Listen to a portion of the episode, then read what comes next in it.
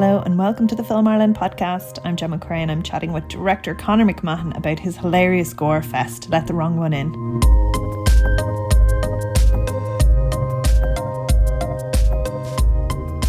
So thank you so much for chatting with us, Conor.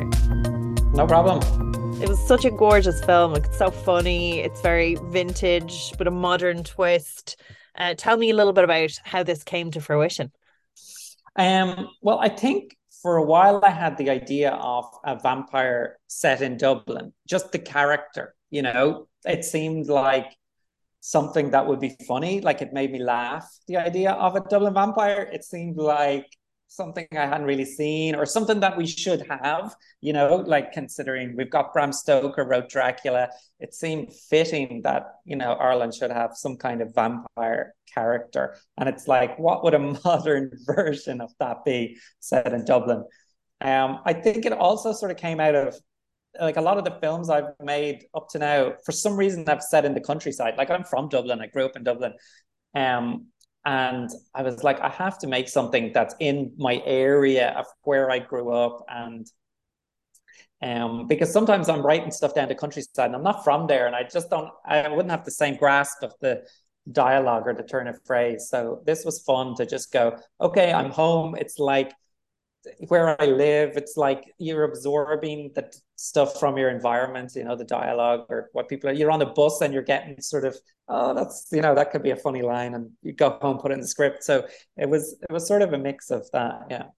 It's fabulous. And actually it, it harks back to your earlier days, to your zombie bashers, where, you know, there was a real Dublin characters in that as well. And and again it's it's it's taking kind of what we see in cinemas a well-worn thread and putting it in somewhere that's new and relatable to us as a viewer, but also hilariously funny. Yeah, because and it was always a kind of there was always a question of how much it would travel or how much it would because the accents are strong and they kind of had to be um because that's part of the humor you know just how they talk. Um but it was it was something right from the start. It was like this is the only way to make this I think, you know, or it's certainly the way that makes me laugh. Um, and yeah, so so it was baked into the pie from the beginning. And and how what was the like did people get that it's very local and then as a result of it being local it translated or was there a sticking point with certain things? Like even for a local audience, there was so much humor jam packed that I heard jokes being missed, laughing like it's almost yeah. like there was like a joke per minute, per minute, per minute. There was almost like you nearly benefited from like you know the beat and the the the, the yeah, yeah. track nearly where people are like, oh yeah. Well, I th- that probably comes from when I started working in Republic of Telly. Um, and I remember writing my first scripts, and James Cotter, who was the producer on that show, he'd come over and he'd have his red pen, and anything that wasn't a joke, he would cross out. You know, so like you might have a character say, "Hi, how's it going?" and it's like gone. It's just like give me a setup and a joke, a setup and a joke, and it always impressed me how many jokes you could cram in. You know, something. You know, if um. So I'd say subconsciously it kind of came from just because I, I mean I worked on that for four or five years, so it must have influenced me in some way. It's just that feeling of like, yeah, what's the next thing we're trying to get to, you know? Yeah, and it was a lovely mix. There's a mix of like physical humor, back and forth, like snappy dialogue, references, like kind of character interactions, character like it's a lovely sort of cocktail of different kinds of humor. So, you know, you're not getting slapped with the same sort of repetitive jokes over and over, which makes it very interesting view. You kind of feel like as a viewer, you you're on you you're you kind of have to be on your toes to catch everything. Like, and it's not saying that there's stuff to be missed. It's saying that it's so rich and so dense that there's a lot in there humor wise. Cool. Well, like part of that as well, it probably came from the long development process. There was, I mean, there were other sort of um you know the actors were kind of involved in the stages because because I'd cast them quite early on. So sometimes I'd get them together, we'd improv scenes, and and you know um, out of that sometimes jokes would come. Like I was living, I mean, this is five years ago now when I started it, but like my housemate at the time was a writer, and you know I'd be coming out bouncing ideas off him, and again, it was just like you say, the stuff absorbed from the environment. There was um, so there was a lot of my stuff, but also a lot of other people's sort of uh, stuff as well, all mixed together. You know, over over a two or three year development period. You know. So this started off as like a fun concept that then you were kind of like teasing out. Tell me when funders started to get involved and when did you again bring people on in a very firm way? How did how did that happen? Um, I think so. I wrote the first draft quite quickly, um, like maybe two weeks or something, um, and it was a bit different. Like it was about two friends, um, but the the concept of a vampire coming to someone's house and, and hanging around and not leaving, you know, that was that was the sort of core idea. Um, and then in terms of um God, what was the? I've, I've lost track of the question. What was the question again? Yeah, yeah, but like, when did like a, sort of how oh, did funders, yeah, yeah, funders, yeah. yeah, mainly, Yeah, but yeah, also collaborators like Michael Lavelle and and act. You were saying the actors became involved at an earlier stage, and you're developing it. Then, kind of like, how did Yes. it sort of form? Just walk me through that because I think it's very, very interesting. Yeah. So basically, when I had the script, I it's this weird thing. Um, because it was set in a house with two characters mainly. I, I was very convinced that I could make it, you know, um, even if no one gave me money. And I almost feel that has to be the basis for it. It's actually been, if I look at all the films I've made and not made, they've always started with that premise that I somewhere I kind of think it's going to be, I can make this myself if no one helps me. And so just with that in mind, it starts you behaving like it's going to get made. And so the first step for me was okay, I need to start casting these actors, you know. So so I just and I was like to shoot a promo and and I suppose that was another thing. It was like the promo would show people the kind of humor because sometimes you could read that script and uh, you know, I remember getting notes one or two times of going, geez, this Deco's very unlikable. Like, you know, everyone's going to hate him because he's so mean. But I knew if it was played with the right Tone, you know, tone. because there's a eh, eh, cheeky chance or charm that I yeah, think yeah. sells it. But it's like I'll always say that that's like Sharon Horgan. If you delivered her lines in any other way, she would just be like this, this you know, in in catastrophe, she'd be the cold-heartedest, mm. cruelest bitch going. Yeah, yeah. So charming and funny, like she could say anything. Yeah, yeah, exactly. Like there's just it's just that way. And that, but like I so I knew I had to kind of sell that idea, I guess. So so we started out doing auditions back in Filmbase, you know, um, and that's where we found own um, Owen Duffy. And so the second actor was harder because it was again, it was initially two friends. So we did a lot of casting, always with somebody the same age. And it just never worked. Like I could never, you know, it was almost like, you know, someone's close, but it's something, it just it I, I've never had that problem where it's just not working, not working, and I couldn't figure out. It just it wasn't funny or something. And then Karl came in by mistake because Michael had worked with him on something else, and um, he just suggested he'd come along. But he was like in my head at the time, totally the wrong age. He was only fifteen, and um, uh, and but I was like, there he is, bring him in. And, and then it was just that oh my god the minute they started bouncing off each other i think karl just brought this you know that innocent thing with a kid and it kind of reminded me of maybe it just reminded me of those spielbergy movies or it added just that other dimension of of um the way he reacted to finding out Deco was a vampire was more like fascination, you know? And oh my God, like, you know, and when I just saw his eyes kind of twinkling, like at the idea that I was like, oh, I have to, this has to be the way to capture this. And then it was like, oh, they maybe they should be brothers because, you know, um, and so that totally changed. So just shooting that promo, uh, I went home and I totally rewrote the script so that it would be brothers. Like I remember after that audition, just going, I have it now. Like we know what it is. It's going to be two brothers, and and you guys are going to play the parts. You know, um. So it was nice to shoot the promo, and um, yeah. Then the only issue was just the length of time it took them to. But that said, actually, very quickly, the film board expressed interest very early on. So first draft we sent in, they saw the promo, they kind of got the idea uh, of what we were trying to do, and so we just started development of the script. You know, which can take a while, but you know the yeah it was just karl getting older we were always like i hope he still you know maintains that sort of innocence you know and uh, yeah, every few months I had to check in with him again, and you know, sometimes he'd be getting braces or something, and be like, okay, is that going to be a problem? And then, but then it would just like the years would pass, and it's like, okay, you know. And he caught him just before retirement. yeah, yeah, yeah, yeah, yeah. But that's that's fascinating. And there's a yeah, there's a lovely chemistry. That's one of the selling points between the pair. Like Karl, that kind of it's almost like the straight guy where he is the audience but like yeah. you know, a little bit more knowing and clued in. And then I think you've the theme of blood is thicker than water. That's a that's a kind of a big selling point, and you know how much are you willing to put up with? And it actually makes a lot of sense for the plot for them to be related. Yeah, yeah, yeah, totally. You, you're on board immediately. Like that dynamic is is so familiar, and and that yes. kind of exhaustiveness. Yeah, it's almost like it's the weird thing about making films.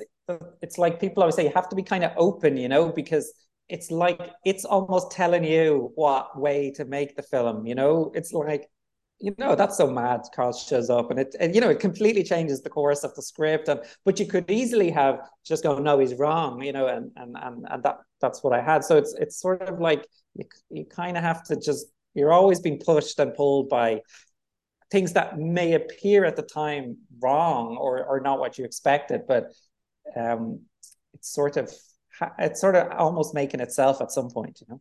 Yeah, and and then I suppose the momentum, the wheels of momentum, as they yeah. they're turning, and then Anthony Head. Oh my God, what a perfect because the nostalgic feel of this as well like you know the gore the the the visuals like everything even though it is a modern setting the jokes are very modern the characters are modern but like there's such nostalgia through it and it's so mm-hmm. enjoyable to watch and then Anthony Head like for for those of us of a certain age like he's yeah. iconic in the world of vampires yeah yeah yeah like it was and, and like I mean, he told us he hadn't done a vampire thing since Buffy, which I, I surprised about. For some reason, I thought he must show up in low budget vampire comedy films all the time.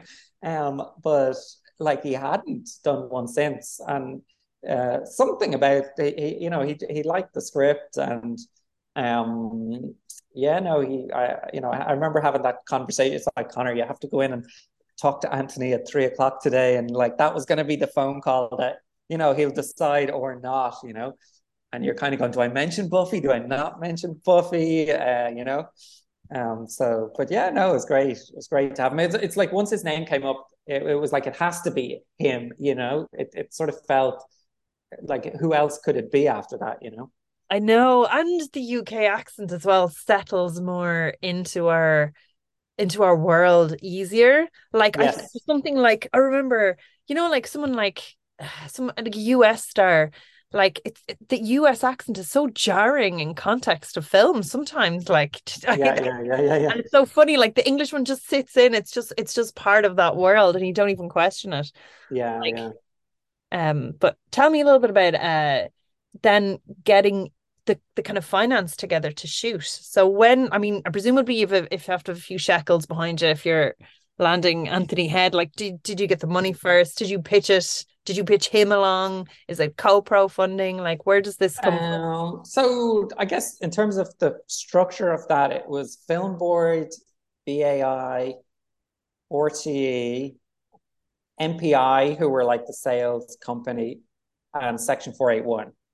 Um, I think that's don't think I'm missing that in there. So that's that's kind of how it was structured. Um, which is almost the simplest way to kind of make one of these films. Um, and so yeah, like before going to Anthony or anything, that was all after. Like we all we kind of knew the funding was in place. You know, I mean the biggest impediment obviously was COVID happening around that time and just sort of dealing with that and you know you know obviously he was the older actor on the set and we wanted to you know I, I mean in a way it's sort of like the uh, one annoying thing about COVID, like the plus was, you know, everyone was super organized and and you know there was no people hanging around chatting on set, you know, which which actually weirdly, like I thought it would slow the process down. It was like this is very efficient now, you know, this is um no chatting, no messing, you know. But there was there's obviously a social element that you miss, like you know, hanging out with the crew or cast or you know that that that um you might have got to know them better or whatever like some guys you know they take their mask off at the end of the shoot and I go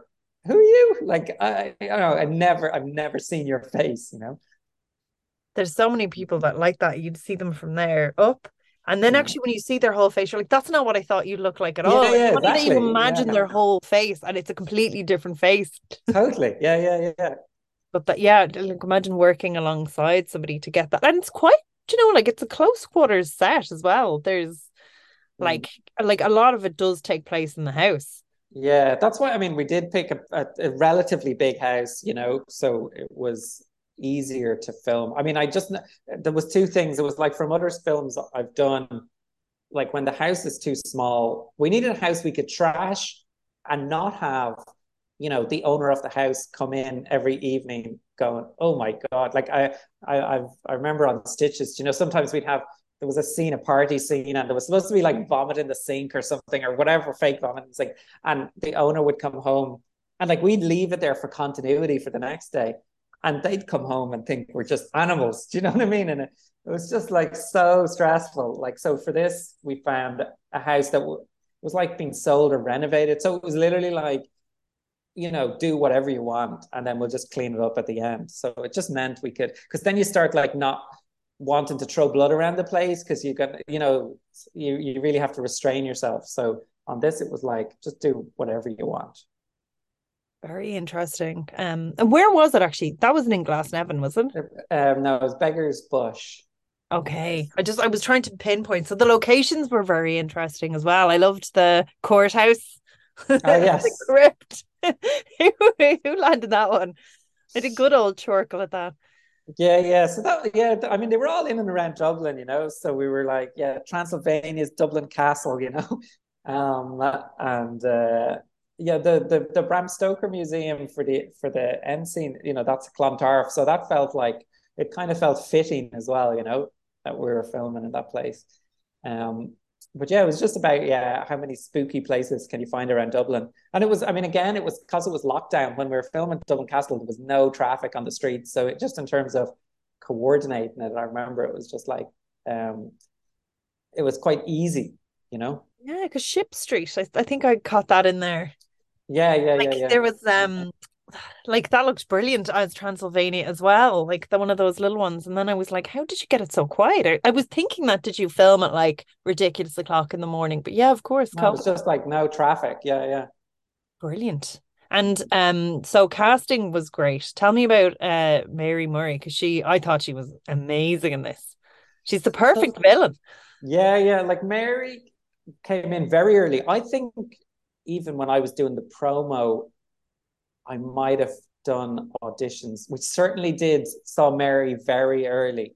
And she came in, you know, dressed in dressed up as a vampire, you know, um, you know, really like, you know, her enthusiasm for it was sort of obvious, you know, um, and kind of, yeah. So it was like, like it might have been a year or two later when we actually got to get back to fully casting the movie, but I think she always stuck in her head. Um, and yeah, no one else seemed to kind of sort of fit it in the same way, you know. And I think she kind of got the yeah, yeah just the humor of it and uh, uh, uh, that kind of thing. So yeah, no, she was great. Yeah, and I went to see her in a play as well. I remember where she was playing, I think a witch or something like that. And and after I saw that play, I was like, oh yeah, she'd be good for this. She is, she's fabulous. Like it, she was real.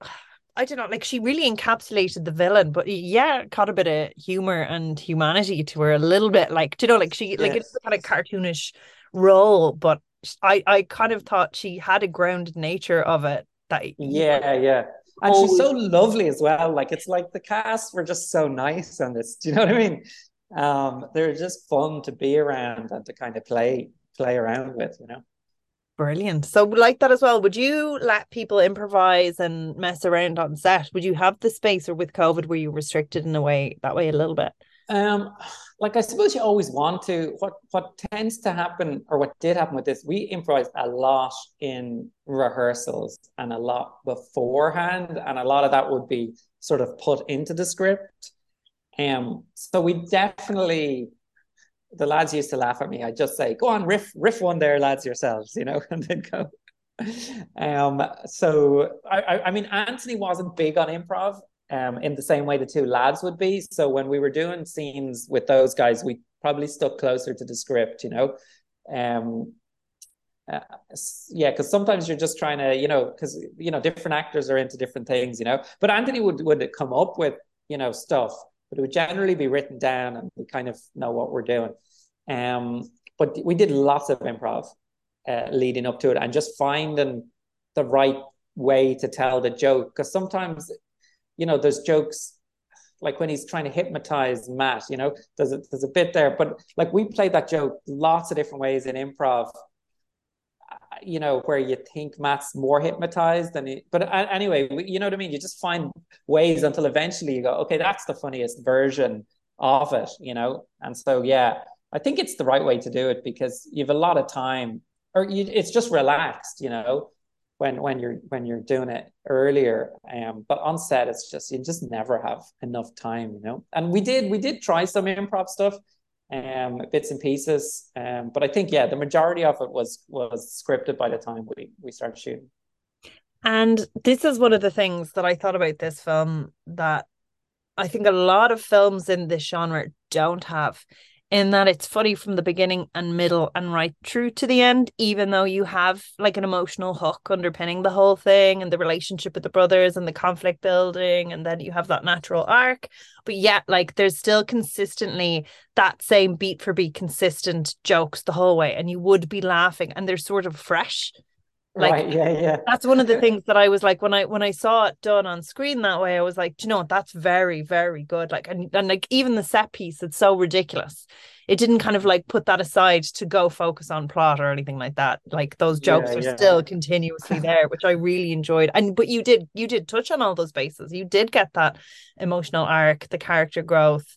Everything is is present. But i'm just wondering did anything change like writing wise you were saying like the dynamics between the brothers changed. Did you know these are the themes you were going to address? Did anything change in that kind of free um, like i'd i'd say like like right from the start i always knew what i wanted the film to be about like the crux of it. And it was the it was the scene um really where where anthony's going um uh you know, Matt's complaining about Deco all the time. You know what I mean? I, I, Anthony says, or yeah, Anthony calls him an idiot. You know, and Matt thinks he's talking to Deco, and and and and Anthony's character saying, no, no, it's you. You're an idiot. You let him in. You giving him blood. You're the, and so for me, because this was a something I, in my own life where you know sometimes you have friends or, or people in your life and they they you're complaining about them all the time because they're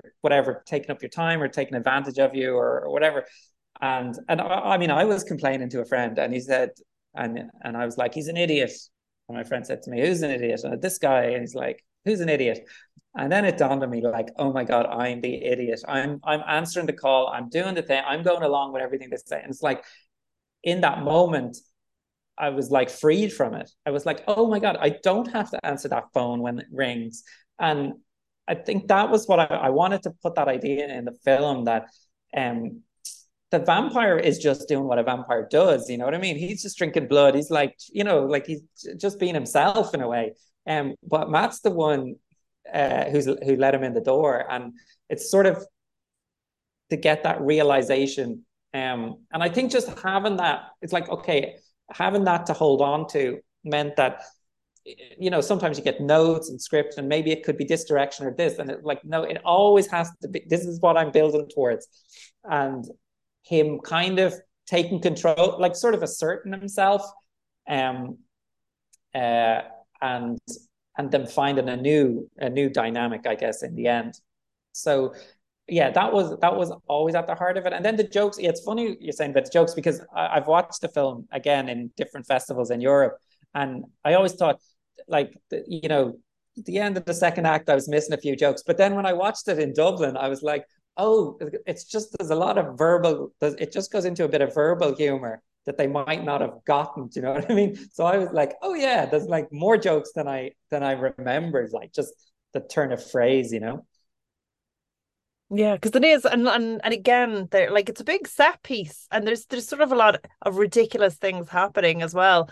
Um, the the situation of the bridesmaids and the hens going to Romania and then them being the sort of antagonist, yes, antagonistic yeah. force throughout the whole thing was hilarious because oh, I think yeah. that's the thing where everything is so familiar and then you actually put it in this context. I'm like, yeah, they are an antagonistic force. Whenever you go anywhere, you're like, oh God, like, and I yeah. have been them, like we've been in the end party, and you are just like wrecking everything. Um, so yeah, it's a really funny choice.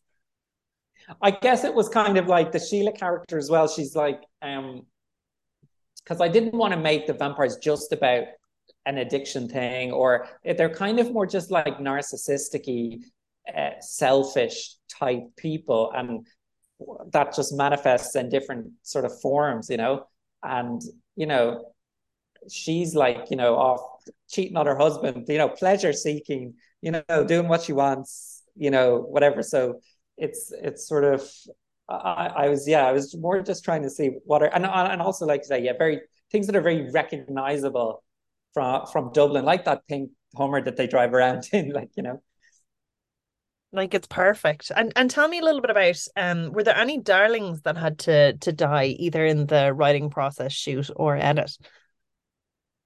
Like I really fought for most of my sequences. Like um like there were definitely ones that were um talked about being cut you know, like the car chase thing, because you know we had someone on wires flying around, and there was God, maybe you know the wires are going to create shadows and it's going to be impossible to ru- rub them out and you know this kind of thing. So there was um the carriage scene almost like i was really fighting for that carriage. I was like um you know i get a horse from grafton street if you have to you know. I mean the one thing i did lose was um i wanted another night shoot because i, I kind of wanted when um Sheila arrives at the house that it's sort of darkness in darkness. And, you know, it was like, I don't know, the budget just wouldn't stretch for one more night shoot.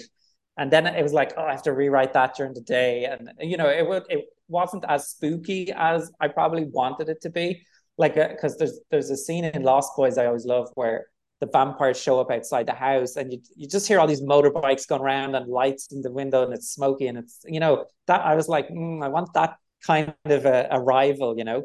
Um, but yeah, sometimes you're just like, okay, uh, how do I sort of, you know, re rework that, you know? Um, and like that, if you had been given more, say, money or more time to like maneuver things, or like an extra, someone had been like, oh, I I found an extra good chunk of change in the budget. Is there anything that you would have liked to have added to it or extended a bit more? Um, I think you could. I, I mean, I could definitely have. Um, and this was a product of COVID as well. Was um, the club scene? You know, we could have probably had more lights and smoke. Like we were, we were only allowed like fifteen people, um, because of COVID, and it was like, how am I gonna? So I had to green screen people and stick them in, and you know, there was a bit of a bit of that that had to be done. But you know, that could have been a you know bigger you know uh, or even just an exterior of it. You know, you could have built something that's a bit more. the, uh, the course is, is perfect. like it's so because it's such a recognizable building, and you're like, yeah. oh my god. Yeah, like maybe like that's the thing. Like, yeah. I don't know, know, like that for me. Every every time I saw that on screen, I was just laughing. And if you know, you know, and if you don't know, it's it's you're just like, oh, what an impressive, scary building. yeah, yeah, exactly. See, this is the thing. Maybe more money doesn't really help you. You know, you you sort of, um, you know, it's like when you, it's like when you George Lucas gets to do what he wants. You know, it's never as good as when you're sort of scrapping around for, um, what you're trying to do. But um, yeah, I don't know. I guess I don't um more blood, you know. a bigger blood budget. yeah. Um, uh, uh, certainly more like um, uh, maybe more uh, special effects stuff, you know. I know. I loved, I uh, loved the kind of naff yeah flying above the city special yeah, effects yeah. like i thought that added a lot to like the, that kind of like cheesiness that yeah yeah vibe. and it was something we talked about you know it was always the intention to kind of how do we keep it so it's fun. You know what I mean? And it kind of feels a little like it's almost like if you had all the money in the world, it wouldn't be as good. You know, it's like. Yeah. And, and that gave us leeway because sometimes when you're working with effects people and stuff, they're always trying to do it the best version of it. And it'd be like, look, it's it's it doesn't have to be perfect. That's not what we're going for, you know. So that's, I mean, that's what always uh, like we. I mean, obviously try and make it be, be as good as it can be, but it it or maybe it almost gave me the confidence to do those sequences that otherwise might seem crazy, like you know, like a car chase with a bat coming around, and I'm almost like, whatever way this lands, you know, if we just attempt it, you know, it'll probably land okay, you know and and uh, half bat. yeah, yeah, yeah. half person. I think that's the most enjoyable part of it. Um, yeah. So tell me a little bit about then the edit process and then the sound effects and putting everything together. Did anything sort of like what was there? Were there any surprises there? Because like you're an editor yourself.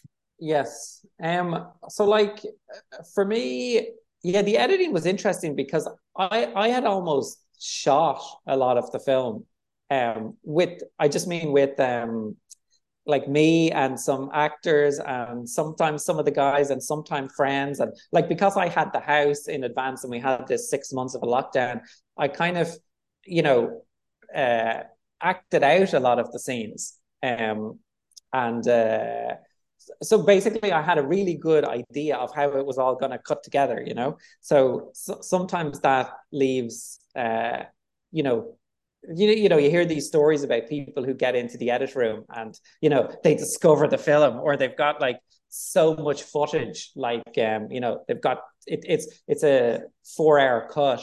It's like wake up Ron Burgundy, so you've let the wrong one in too. yeah, yeah, yeah, ex- exactly. Like that just didn't exist on this. Do you know what I mean? It was almost like the the the first edit was I don't know, it was a bit longer, but it was like maybe 120 minutes long, you know. But um, uh, but like uh, Brian Philip Davis, who was the editor, you know, he did a really good job because even though I have, you know, my version of it, um, you know, there is something about just someone who, who's a like I am an editor, but it's nice to have just a fresh idea. And and he even like uh, I think he picked that Franz Ferdinand track for the start, or it could have been him or Ruth were, were into the music more. But I but you know when that landed, and and just seeing him cut to the rhythm of that, you know, that that I hadn't quite figured out how that would work. Um, and then just tightening tightening it up and stuff. But I'm usually pretty good at kind of like I don't mind cutting stuff out, you know. Um, if people kind of feel it's something is too slow or too boring or, or, or anything like that. But um, but yeah, yeah, I think I think because we'd filmed a lot of it it just meant we could uh, like i probably shot what i needed do you know what i mean like i didn't really uh, because there was those sequences are quite complicated like like for example the the um the bat i keep talking about the bat chasing but like we previs that so like on the day it was literally like i just need the bit where the vampire looks up got it. Now I just need the bit. You know what I mean? Because we knew all the bits would put together because we'd already done it. So it wasn't the case of just shooting loads of stuff and then trying to cut it together. It was, and it was also because there were so many elements in that. Like, you know, a single shot might have, you know, it might have the car driving, the fake bat, the the, the green screen bit, the actors, you know, so you almost had to know how it was all going to piece together so, so you could schedule it, you know. Yeah, very well, very interesting. And obviously, there's a lot of kind of troubleshooting that happens. Mm, yeah, yeah. Your mind coming up to this. yeah, yeah, like, yeah. You yeah, trying to figure that stuff out is fun, you know. Um, because we we didn't know how to do deco as a bat head, you know. So we'd do versions of like, um, you know, do we put a, a a puppet head look you know and what's the size of that head and you know but like we used a fake we like we actually ordered a plastic bat that had mechanical wings. So that is a it's that like the the head is green screened, but the actual bat is a real bat that we filmed on green screen, and we basically play the scene, and the person would watch it and puppeteer the bat so it would maneuver in the right way. You know, so then when you fitted it in, but it was nice to do that. You know, it was nice to have a, a real bat with flapping wings and you'd be moving it around. So when you um when you come to your characters as well, because I'm totally picturing Natalie as as a bat, and then Natalie again, you were saying the narcissistic personality. Um, yes, that that that that is exactly in there. How do you like? Like do you ever envisage the bigger world? Is it always like this is for this story. This might be something that i'll go back to in another couple of years. Um because i do love that world where you're like actually yeah it's it's you know something that's drawn to these sort of like vaguely toxic people. Um do you mean this story like yeah. with these characters? Yeah like so if you if you like have you kind of created a, a, wider universe in your mind you know like side characters would this be something that you could revisit? Is this... i mean i definitely wrote you know uh oh if this was a series here's here's 10 possible episode ideas you know they they raid the blood bank or they you know um can't remember off the top of my head but like i did write those down. It was like oh that could certainly work as as that type of thing. And then separately um was talking to a friend of mine just about the idea of the taxi service, you know, that operates because I like the idea of, you know, taxis. They they always know what's going on in the city. They kind of know what's happening at night. They they have there's something where they're slightly, you know, they they see an underground version of the city that people might not be aware of, you know. And so it, it always struck me that the taxi drivers could all there's also a world there that you know you could explore the supernatural side of Dublin, you know, at night. Um, so there's a there's a couple of ideas there, yeah, yeah, but I haven't sat down to to ponder just them out. Because just when you were saying those things, I was like, actually, they're very kind of formulated ideas that that feel very tangible. That I'm just I'm just curious to like when you're creating this, does it mm. exist in a vacuum, or have you kind of allowed your mind to like really exist in that world? Yeah, because in a way, like that is the hard part done. Like like i can get like those two guys the two actors for example and like even at the end there's a little scene where they're on the phones to each other. Like we shot that in like one take five minutes you know and it's just because they know who they are they know what they're playing just give them you know the basics of it and and off they go like so um there's like sometimes you're you know you're struggling to find that dynamic it's, it's like a dynamic like how these characters interact is, is often very hard to find or figure out or um so yeah um so yeah maybe i should need to get on that yeah do a few like comic books in the meantime you know, yeah, yeah. their proof of concept, but they could just be comic. But like, I don't know, because I kind of think yeah. it's a very interesting world, and they're very interesting premises, and sort of in a way that I hadn't seen it exactly before, like playing on the cliches in a self-aware way, but then you know, like it's it's so familiar as well. I don't know, it really worked for me anyway. um, so what so you were saying that it's screened a lot at different festivals around. Where did you find different places and different crowds picked up on different things? Because the horror fans would be, you know, very different mm-hmm. from say the Galway Film Fleadh people.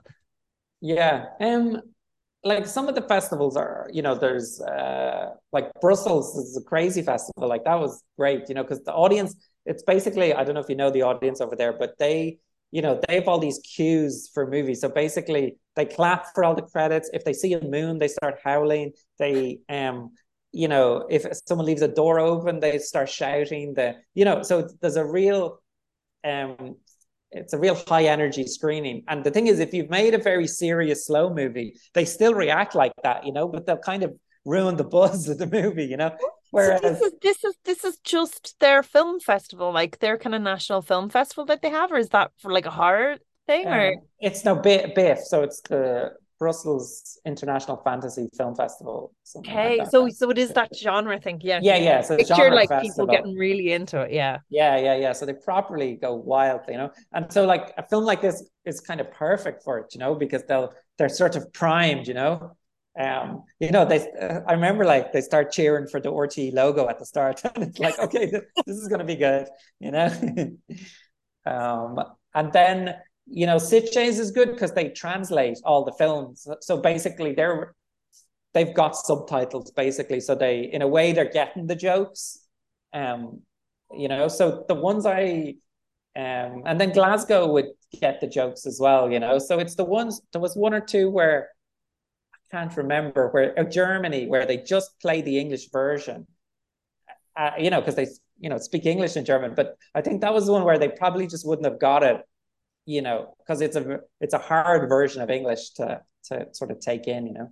It's very regionalized and and it's yeah. a very specific type of humor as well you know? Yeah, like yeah, that you're that there's a lot of references that I don't know like I'm, I'm sure I'm sure Germany has them all I suppose probably be cut out but like it's not like they're known for their hilarity you know yeah, yeah, yeah, I know individual Germans are quite funny yeah they're not necessarily known for that yeah, so I wonder is, is is that part of it? And it and like and again, it's such a kind of different flavor of it. I love um one of the things that I thought was really funny was uh, Anthony Head's character, uh, how dry he was. Yeah, and that did evolve, like because a part of the lockdown, this is what was good, where we had we got shut down and we had these six months, and it just and and uh, as I was saying, I I was shooting bits of the film and just um, just with friends and video cameras, and just to get like I always remember when I'm reading about how they did Aladdin, you know, and when they were making Aladdin, they you know they do I suppose for all animations, So, you know they do a very rough storyboard, but it's like a video storyboard, you know, where they put in the voices and they watch it. And I remember, uh, like you know, when they done that, they realized I think Aladdin had a mother or something, and they watched it and they go, "Oh God, no, we don't need that mother character." So, so, so it was weird because I did that for the film and I watched my sort of hour long version of it all like and I you, you just start to feel the the rhythm and when it's lagging and stuff and and what used to happen is Anthony's character was thrown out in the shed and he kind of stayed out there and I really felt him missing from the film so I was like oh why not just put him into the room with the three lads you know so he's just there even if he doesn't have all the lines all the time even just his reactions. But then, and because he was there, we started adding, giving him more stuff to do. So I think that was like, I'm really glad I made that decision, you know, because it was kind of late in the day. And yeah, because even Anthony, the first version he read, because I remember saying, "Oh, I liked being stuck out in the shed," you know. Um, but uh, but yeah, a lot of the fun stuff came out of just the three of them kind of bouncing off each other. Because there is, there's a very specific dynamic. There's the kind of like slightly simple but straight guy guy mm-hmm. the, the kind of charming narcissist character and then that that kind of earnest deadpan sarcastic yeah. thing yeah, like yeah, it's, it's a really lovely kind of triptych of of contrast that that like adds to the chemistry instead of like one person being a spare tool so it's like it's yeah super, yeah super fun dynamic and, and even just fun watching Anthony Head just exist. yeah, and and I like when we gave him uh, a kind of a nastier edge, you know. I, I, think that was like my housemate again. I have to give him credit, Mike Heenahan. You know, we were working together, and I think one of his ideas was why doesn't he, you know, Anthony, he pulls the teeth out, but he does it for a vindictive reason, like just to like I thought that was kind of a clue that he, he wasn't just helping him, he was like, I'm gonna you know, he's got a little bit of a streak, you know, a sinister streak to him. And and also his boring side. And, and Anthony, like he properly did research into, you know, he he talked to friends who uh, were in train like clubs and stuff, you know. So he, he got those particular phrases, you know. Um and you know, so that was so there was a you know, it was nice to see him sort of uh really try and uh, you know, bring his own ideas to it. You know? So, what would be next on the to do list? So, that's like part of the bucket list vampire film thing ticked. Would yeah. you continue down this path and go deeper into that? Is there a different area that you'd like to cover? Um, yeah, I think it's like anything. You do one film and then you sort of feel compelled to do something slightly different. Like, because I'd done a more straight one before this, and then it was like, okay, I need to want to get back into the comedy horror. And then now I I guess what I've tried to do now is just write be writing more stuff. So it's not just one thing. Um, like I have never done a ghost story, you know, so that sort of is pulling me a little bit. I, I mean, I haven't found the idea yet, but it's just I've realized I haven't done that. Um, and then there's this. I mean, there's another slasher. I mean, I always loved the slasher genre. Um, so there's been one in development for a couple of years now. God, I was. I mean, I had a meeting with the writers earlier today, and it's 11 years since that started. So like that project. Um, and I think we're finally going, I think we've got it now. I think we've just about cracked it, you know. Well, but I mean I'm play for you for like pushing that, I'd say. Yeah. Like mm. projects like that, you kind of feel like if they're not taking off, you you'd be tempted to go, oh, is it finished? But like it must yeah, take yeah. so much work to keep going and stuff. Totally, yeah. I mean, that's why you really have to love the ideas or the characters because they do, they have to kind of stand the test of time, you know, or, or, or you have to, you know, even if you haven't read it, like when I say 11 years, you mean there's years in there we never even touched it, you know, or it was uh, abandoned and then sort of go back to it. Uh, that's the thing. You go back to it and read it and go, oh my God, this is really good. You know, this is fun, or I haven't seen this idea yet. Um, so it just kind of reawakens your sort of desire to do it but I guess that's probably the clo- that's probably the, the one that's most likely just because it's in you know it's it's in the process of being developed you know and you were saying the ghost story. I don't know banshees? Didn't you have like your short film about banshees? Yeah yeah. sort of a ghost story. It's kind of yeah yeah. I guess I, I mean features that. I guess I mean features you know um but the banshee for sure like I mean it's not for a lack of trying you know. I've been writing banshee films since I think I got development for one in 2004. So it was, but it just didn't, it didn't take off at the end. Um, but I've always wanted to do that, like, yeah, specifically like Irish ghost story, you know? Um, but yeah, sometimes, yeah, they just, you just have to wait for the, their time to ripen, you know? So we can't wait to see what is happening next. So um thank you so much for chatting with us. That such a great film. Definitely recommend it. 10 out of 10. Cool.